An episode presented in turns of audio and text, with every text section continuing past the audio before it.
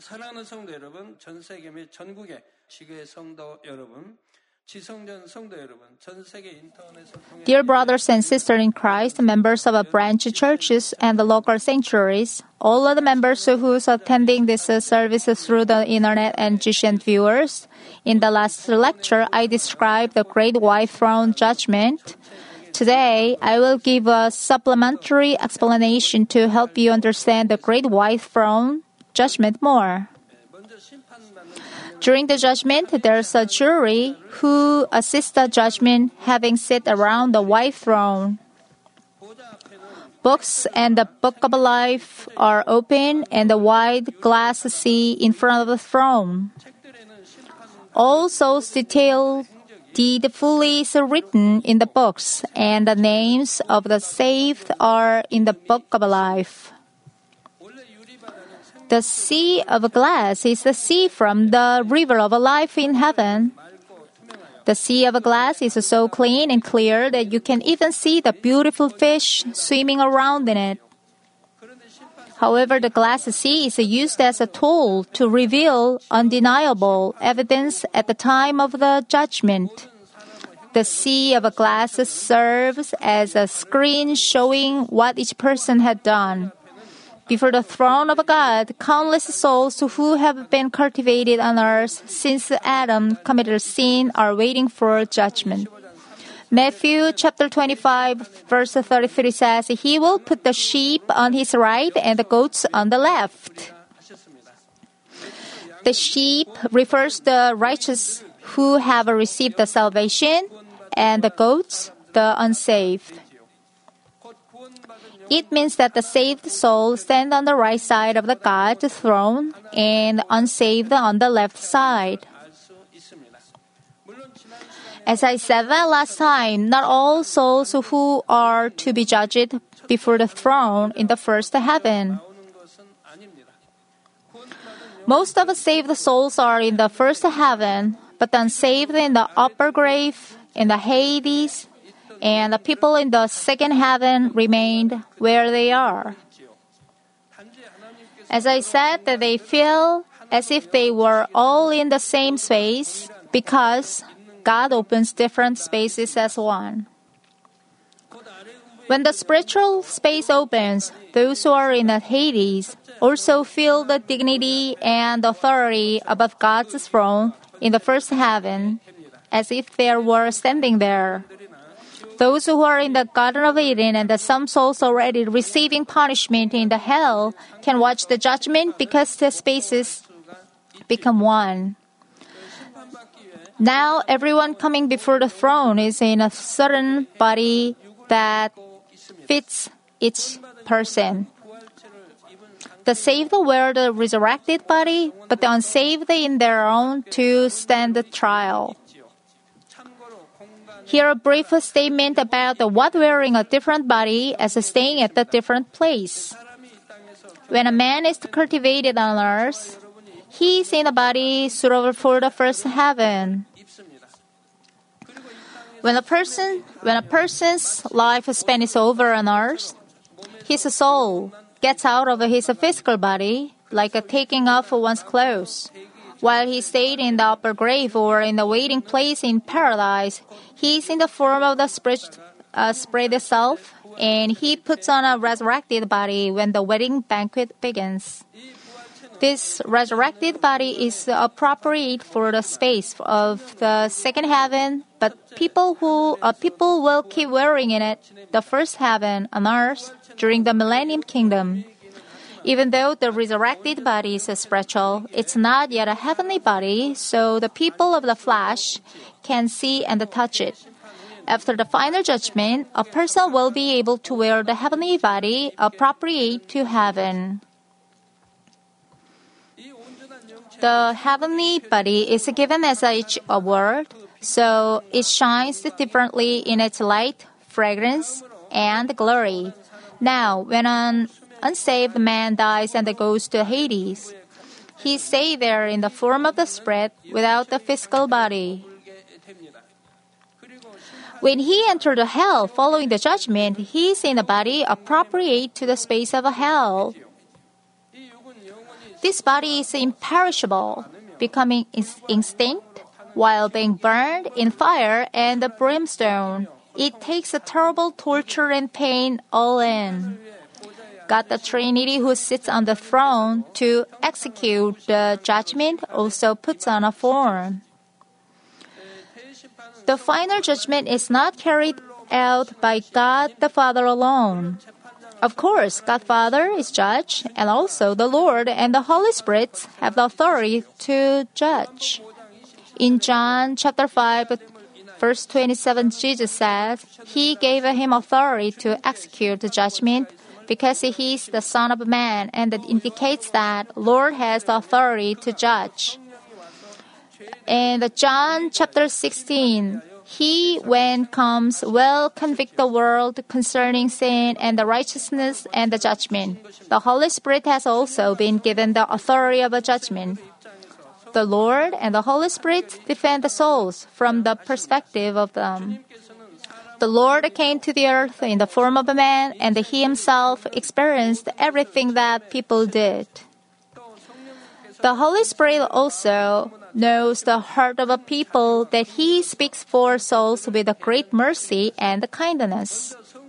First, the saved souls are measured by the standard of the 9 fruit of the Holy Spirit, the Beatitudes, and the chapter of love, and the God the Father reaches a verdict. He then pronounces the location where a person dwells in eternally and how much his reward is. Then the Lord and the Holy Spirit confirm the verdict once again from the perspective of all those cultivated that God's judgment is perfectly right. But this is not the end of the judgment. More confirmed steps follow. Elijah, Enoch, Abraham, and Moses, who are the highest-ranking individuals among all people of heaven, assist God at the final judgment. As I've already described in the Heaven Sermon series, these 4 are ruled out from the judgment. Their holiness and perfections are already acknowledged. Their dwelling places and rewards determined before the final judgment, and they have already put on the heavenly body. Among the 4, Elijah and Enoch are the standards of the judgment as being the best fruit of the human cultivation. And Abraham, the father of faith, assists of judgment in the field of faith, and Moses in the field of the law. In addition, there are members of a jury. The 24 elders of heaven are the jury of the great white throne judgment. Before mention about the 24 elders, I said that Prophet Elijah, Enoch, Abraham, and Moses assist the judgment. They are the highest-ranking residents of heaven, are excluded from the judgment.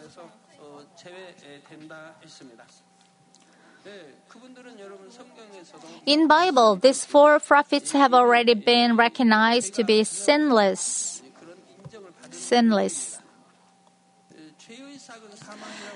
The wage of sin is death. Since they are without sin, however, they did not see death, and that's why they entered heaven right away. They need not to go to the upper grave or the waiting place in paradise. That's why Elijah was lifted up to heaven alive. The wage of sin is death, but I want to say it again that Elijah was recognized, so he was completely innocent. He committed no sin during his time in this world and got rid of his sin, including his original one, and became sanctified. He was declared sinless, and that's why Elijah was lifted up to heaven alive. Enoch is the same, also lifted up alive. We read the Hebrew day by faith. Enoch pleased God. Anyone with a faith today can become sanctified and go whole spread. If truth is in you and you have the perfect faith, you have no choice but to go whole spirit. What about Abraham? He became the father of faith in the upper grave where the saved souls stay while not being lifted up alive, because his duty was to be a father of faith for the man of righteousness. Abraham did not enter the New Jerusalem in heaven right away, but was instead appointed as the head to managed the upper grave. He was not lifted alive, but instead he went to the upper grave and became the father of faith. That's why the beggar Lazarus was embraced by the Abraham after his death. That means Lazarus had received the salvation. Before the resurrection of our Lord, the saved people were embraced by the Abraham in the upper grave. But after our Lord alive again in 3 days and ascended into heaven, He brought all saved souls up to heaven. So our Lord sits on the right side of the Father's throne, and the saved souls were placed at the waiting place in the paradise until the 7-year wedding banquet begins. They will come along with our Lord that day. We read in the Bible of the scene that our Lord's coming in the air along with the countless souls. Those are them who will be with the Lord coming back in the air. So Abraham's sinlessness is thus affirmed. What about Moses? He was the same. The Bible tells Moses is perfectly innocent. God recognized in it Numbers chapter 12. God the Lord of hosts said, Moses was very humble, more than any man who was on the face of the earth. If you are the humblest of all people, it means you are without any evil, doesn't it? Moses was also faithful in all God's household. God even spoke with him face to face. Now, if someone were like Moses, in other words, he would go whole spirit, then that person could communicate with God.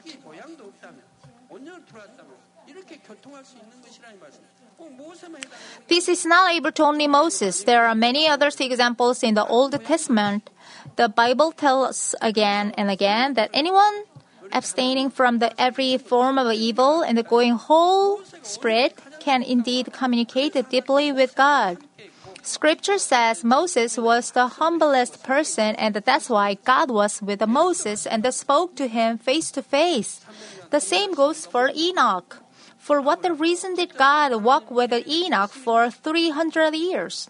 Abraham also spoke face to face with God, that he could plead to God when the judgment of Sodom and Gomorrah by fire, asking God counting righteous men up to the number of 10. Elijah is the same. When a person has abstained from every form of evil, is sinless, and become a whole spirit, he can communicate with God. And you will be given power by God as well. All this is why I urge you again and again to quickly become a spirit and a whole spirit. From the New Testament, we learned about Moses' death in detail in Jude. Michael, the archangel, disputed with the devil and argued about Moses' body. They were each claiming his body. When Moses died, no one could find his body. There was no way to find it. So we noticed what kind of a death he would face. We can understand what happened to the corpse. We read about the dispute over Moses' body in the Jude of the New Testament.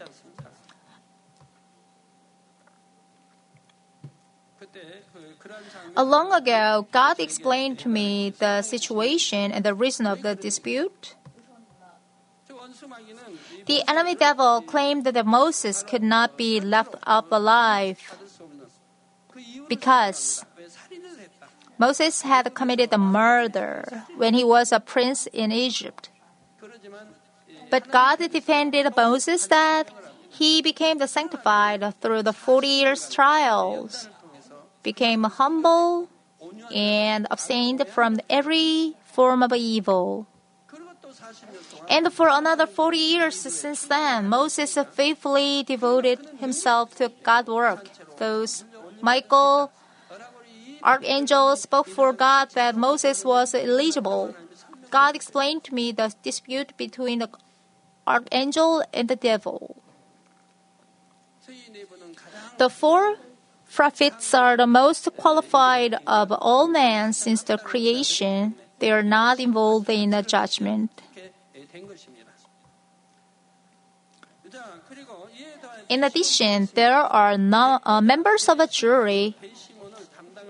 The 24 elders of heaven are the jury of the great white throne judgment. Revelation chapter 4 says who the 24 elders are in detail.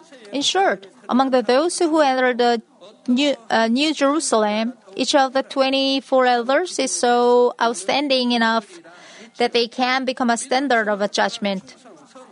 They have accomplished the best hearts like jewels in faith, hope, love, faithfulness, goodness, truth, honesty, and integrity. Before they serve as a jury, the elders are the first to be subject to judgment ahead of all others. The first one standing before the judgment is the Apostle Paul, the highest ranked of the 24 elders. When he stands before the judgment, his life is revealed in detail before all souls. The depth of love for the Lord, the ways home to overcome numerous persecutions, his faith, faithfulness, and accomplishments are revealed. Then God, the Trinity, and the four prophets are sure that all information is true and he gets proper rewards with glory. The elders take their turn to stand before the judgment and receive their own rewards. In addition to the 24 elders, there are a few more people subject to the reward judgment before the great white throne judgment. They are Mary Magdalene and the Virgin Mary, the highest ranked of all women. When these two women stand before the judgment, their goodness and the true love for the Lord are revealed. Their standing before the judgment itself is pleasure to God who accomplished the human cultivation, and they received even greater rewards over their original ones. Now, let's see for what the 24 elders play the role as a jury. In this world, the guilt of the defense is up to the vote of the jury, but it's not so in the great white throne judgment. The 24 elders give assurance that God's judgment is totally fair.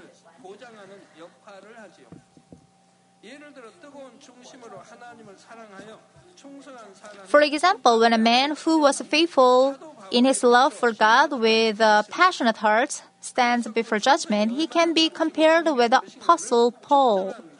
After measuring how valuable and precious his faithfulness have been, proper rewards are given to him. On the contrary, suppose there is a man who used to believe in God but turned back from the Lord due to persecution and lived the rest of his life in the worldly manner. He will do everything to try to defend himself at the judgment. He may say, "I couldn't keep my faith because of a severe persecution." Then Apostle Peter, too, who took the cross upside down, or Daniel, who didn't compromise, so went into the lion's den, will come forth. There are many ancients in Bible like Peter or Daniel, too. Such people will come forth to testify, so no excuse will be permitted or accepted. If people have been had even a little bit of a faith, they would never have been afraid of death. We eventually live forever in the eternal heaven, not for fleshly things of the world. That's why you could not fear something life-threatening here.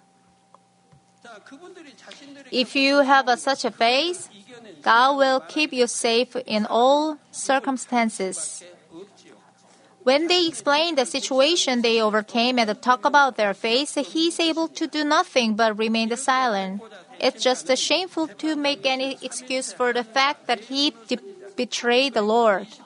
The great white throne judgment is executed without any flaw by God the Trinity, who is judged together with the four prophets and the 24 elders.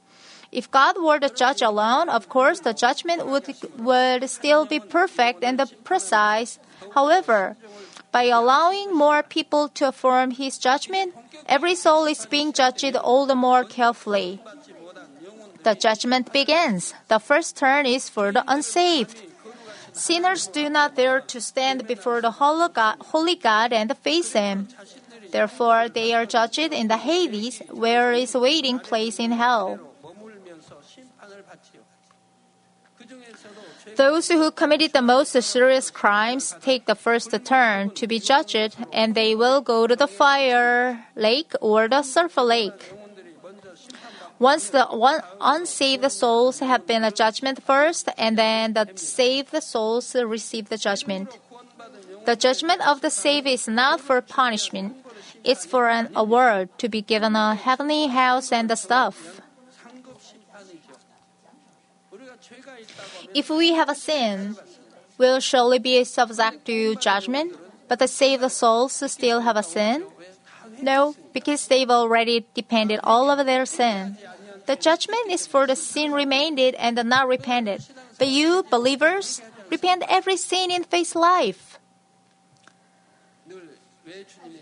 That's why Jesus just had to wash His disciples' feet, because their other parts were almost clean. Likewise, believers are diligent to find a sin and be back from it every day.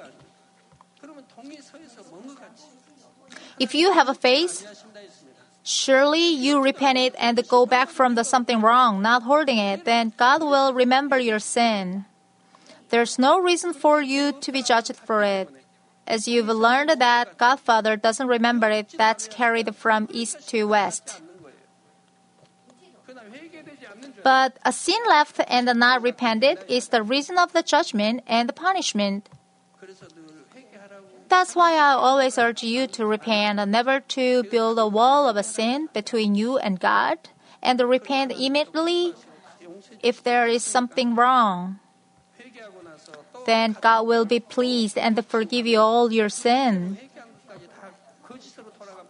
Committing a sin again and again after your repentance tells Father God that you are a liar. No matter what and how long ago, it becomes nothing but fake. When you repeat doing the same sin you repented before, the worst thing is that it's tougher to repent the same things again because your sin you did are not supposed to be committed again. Ill will absolutely awkward that, behold, I'm coming quickly, and that my reward is with me to render to every man according to what is done in Revelation chapter 22. This reward judgment takes place in peace. In the case of a saved soul, those whose is the greatest award take the first turn to get. Some may wonder, oh boy, how long will it take for everyone who's ever lived on the earth since the creation to be judged? All such thoughts are needless worries. Please do not be consumed by such a fleshly thought. The progress is far from the way judges do on earth. All steps in the final judgment are aligning and plain sailing.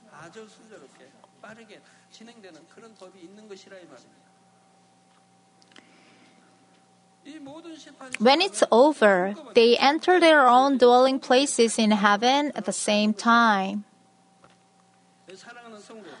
Apostle John saw the miserable 7 years of great tribulation and witnessed the final judgment and the end of the human cultivation. At last, he sees heaven. In Revelation chapter 21, verse 1, John says, "Then I saw the new heaven and the new earth. For the first heaven and the first earth passed away, and there's no longer any sea." Here's the first heaven and the first earth passed away means that the space of the first heaven is no longer needed. As I mentioned it last time, the first heaven is the space for human cultivation. It will be closed after the great judgment. The earth itself does not disappear, however. It's no longer managed by the power of God, and there's no life for him any longer. Once the final judgment is over, a dwelling place is decided for each soul, and they will live in it forever. Now, let's briefly take a look at new home after the final judgment. The saved enter in a third heaven called just heaven. Those who died in the mother's womb, being saved, will live not in heaven, but in the upper grave forever. Because they have not been cultivated on earth. In the second heaven, there is the Garden of Eden, and the descendants of Adam still live there and forever. In the second heaven, it was divided between light area and the darkness area where once devil had ruled. After the judgment, however, evil spirits are jailed into the abyss, and only the area of light will be left in it. The door of the first heaven will be shut down and unused forever. Somewhat different from the first, second, and the third heavens, there is a realm of hell. The unsaved during the cultivation time will stay in the lake of fire or the lake of the brimstone forever. There is an exception, however. Fetuses or children who are not saved will stay in Hades. Last but not least, there is the abyss, the deepest place in hell, where evil spiritual spirits are eternally jailed. Once the dwelling place is determined, contacting or keeping in touch with the souls who stay in the different realm rarely happens.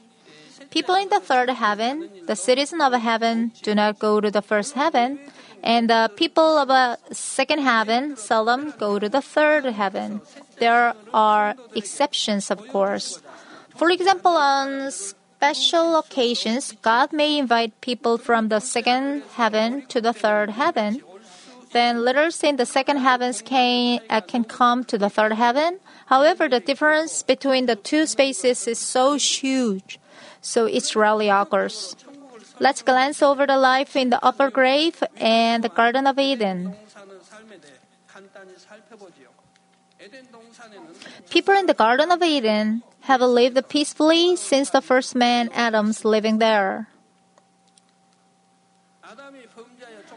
The descendants of Adam have lived the way they used to, even though Adam went through due to his committing a sin and being cursed on earth. They've never committed any crime, so they don't feel shame on anything, even being naked. However, their being naked doesn't mean that they live primitive lives. In the Genesis lectures, they enjoyed a highly developed civilization that cannot be compared to that of this world. They enjoyed beautiful nature and advanced science technology they've developed with their wisdom, and thrive, giving them birth. Even after the final judgment, they will live that way they've used to. In other words, they've spent an incalculable length of the time in the Garden of Eden. They've been since the time of the dead. Humans are never measurable. They've lived much longer before Adam picked the fruit in question. During the time, people in the garden have kept developing their civilization. They don't need things like electricity or factories we have here. Why? They don't worry about food, clothes, and shelter. The place is always bright without electricity. They don't need any workforce. They just have developed what they need in state-of-the-art tech. Next, life in the upper grave. Many restrictions are both space and time when compared to the life in the either heaven or the Garden of Eden. The saints in the heaven, especially in the New Jerusalem, can enjoy the life to be fullest. People in the New Jerusalem can go anywhere from the paradise to their home and do whatever they want in the law of the justice. They can give a party inviting their loving people. They can visit prophet they love. They fully enjoy the happiness, peace, and comfort. The lower the dwelling place in heaven, the more restrictions, more cases are applied to. For instance, people in the paradise are not free to go to the first or the second heavenly kingdom. There are some restrictions or required specific conditions to take a trip. You understand?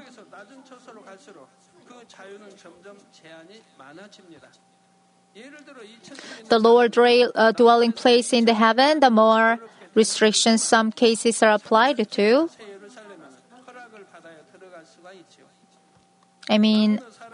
Citizens in the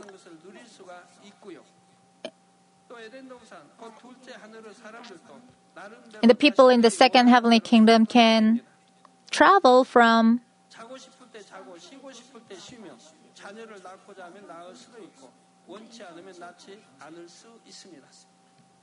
again, people in the Eden can do anything in the second heaven where they are given. Nothing limits if they sleep or not, take a rest or not, give a birth or not. Compared to the Garden of Eden or heaven, the upper grave is the most restricted place. People in the upper grave are those who died in the wombs of their mothers. They stayed in the upper grave as a fetus and also put on the body when the saints are resurrected. Unlike the resurrected body, the body grows up quickly and they are never aging at a certain point. Even though the body looks like a grown-up, their minds are like a fetuses. It's like humans and animals physically stop growing at a certain point God has set on the earth.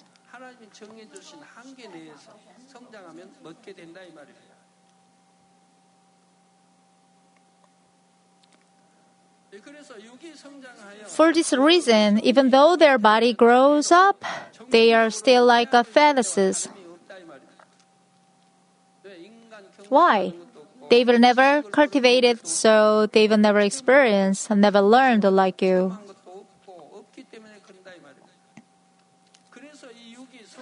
Therefore, once the body has grown up, they should learn the knowledge of the spread as if a painting is filled on a blanket canvas.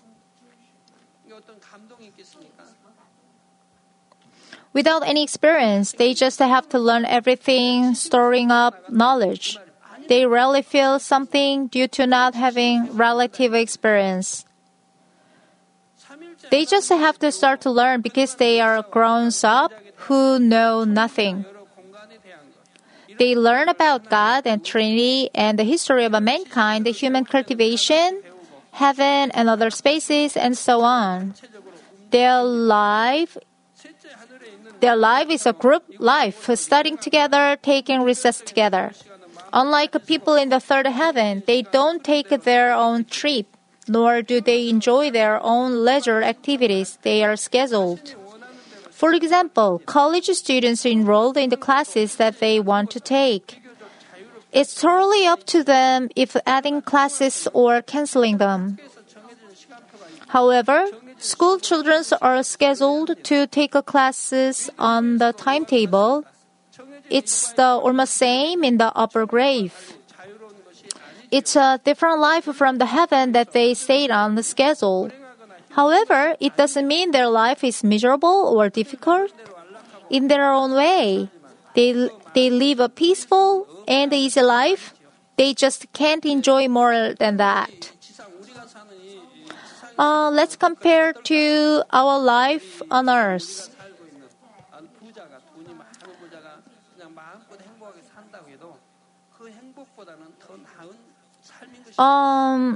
So people in the upper grave are much better off than any other wealthy man on the earth. It's so sorry that they don't feel up here. because they don't have any relative experience. They don't worry about something short such as food. No squabbling, no arguing, no war, just being peaceful. The people in the Eden and the upper grave live more affluent than any other rich man do on earth. But they don't feel happier than anything because they don't have any relative experience like you did. In the next lecture, we will open the gates of the heaven and take a look around. Let me conclude today's lecture. Brothers and sisters in Christ, save the soul who died earlier are staying at the waiting place of heaven longing the day when they go their own heavenly home. Those who are supposed to enter New Jerusalem are waiting at the waiting place in the New Jerusalem. However, they are never bored during the waiting time. They learn a lot of knowledge of the spread and do activities. They also pray for their family on earth, as well as for their pastors, the church they attended. They are busy spending a great time.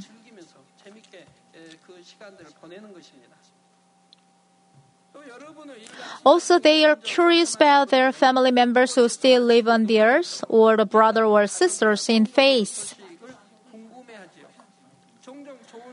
They rejoice and cheer and pray when hearing good news around us. We all now separated will stand together before the white throne. Imagine how splendid the scene that the glorious throne of God, the Creator, the jury in the dignity, and all who have been born since the creation gathered together. What kind of a mind do you want on the day when standing before the throne? I hope you stand with a longing heart to enter heaven in joy and peace, not in fear and regret. The dwelling place and the reward determined at the great white throne will be never changed. In addition, once you entered heaven, there are no more opportunities to get heavenly rewards. I hope you spend your time to lay hold of the higher heaven and to store heavenly world. Despite my consistent urging, some of you still waste your precious time doing useless and meaningless indulgent things.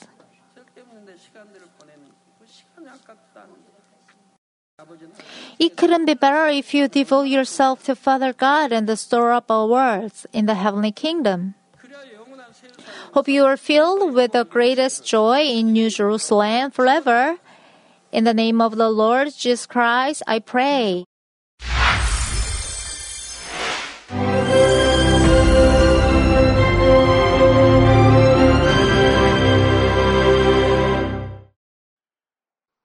Hallelujah. Almighty Father God of love, please lay your hands on all brothers and sisters receiving this prayer here in attendance. Lay your hands on all the members of the branch churches and local sanctuaries, and all the GCN TV viewers, and those who are watching via satellites, cables, and the internet all over the world, transcending space and time.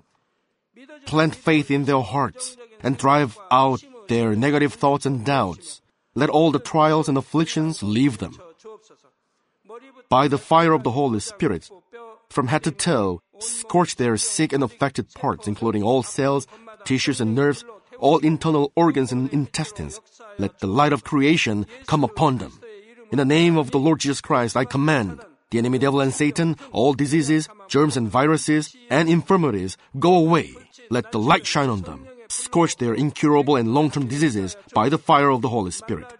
Burn all kinds of endemic and contagious diseases like malaria. Be cleansed and made well.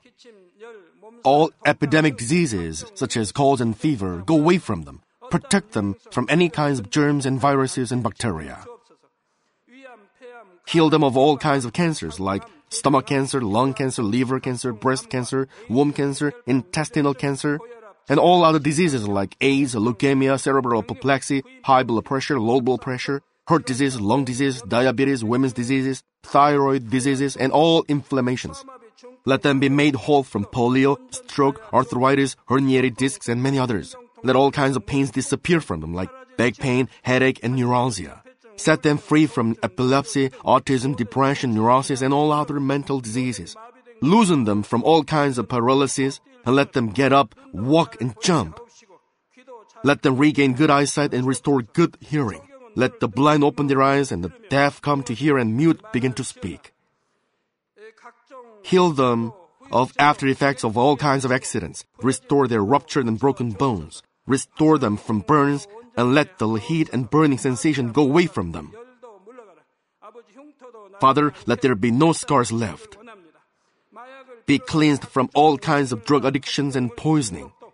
Father, regenerate dead nerves, tissues, and cells, and bring the dead back to life. Father, please bless them to conceive a baby. Bless them to conceive a baby. In the name of the Lord Jesus Christ, I command the enemy devil and Satan, the ruler of the air, the evil forces and their servants, go away from them. Go away, you evil spirits, unclean spirits, deceiving spirits, spirits of falsehood, separating spirits, and all forces of darkness. Loosen all bonds of wickedness and darkness, and go away from them. Let the light shine on them. Father God, give them strength to cry out in their prayer, and empower them with the power to cast off sins and become sanctified. Let them be in good health as their soul becomes prosperous, and let their family be evangelized. Protect them from all kinds of accidents and disasters, and bless them to lead a successful and prosperous life in everything. Please protect your children, their home, their business, and their work by the fiery hedge of the Holy Spirit, with the heavenly host and angels, and with your blazing eyes. Give students wisdom and understanding, and fill their hearts with more passion and desire for study. Keep their hearts and minds from worldly things, and plant into their hearts more fervent love for God. Bless your children and let them give glory to you in everything they do, whether they eat or drink or whatever they do. Let them confess and testify to the living God, I've met God, I've experienced God, and received His answers and blessings. Father God, thank you. Let all glory be to you alone. In the name of our Lord Jesus Christ, I pray. Amen.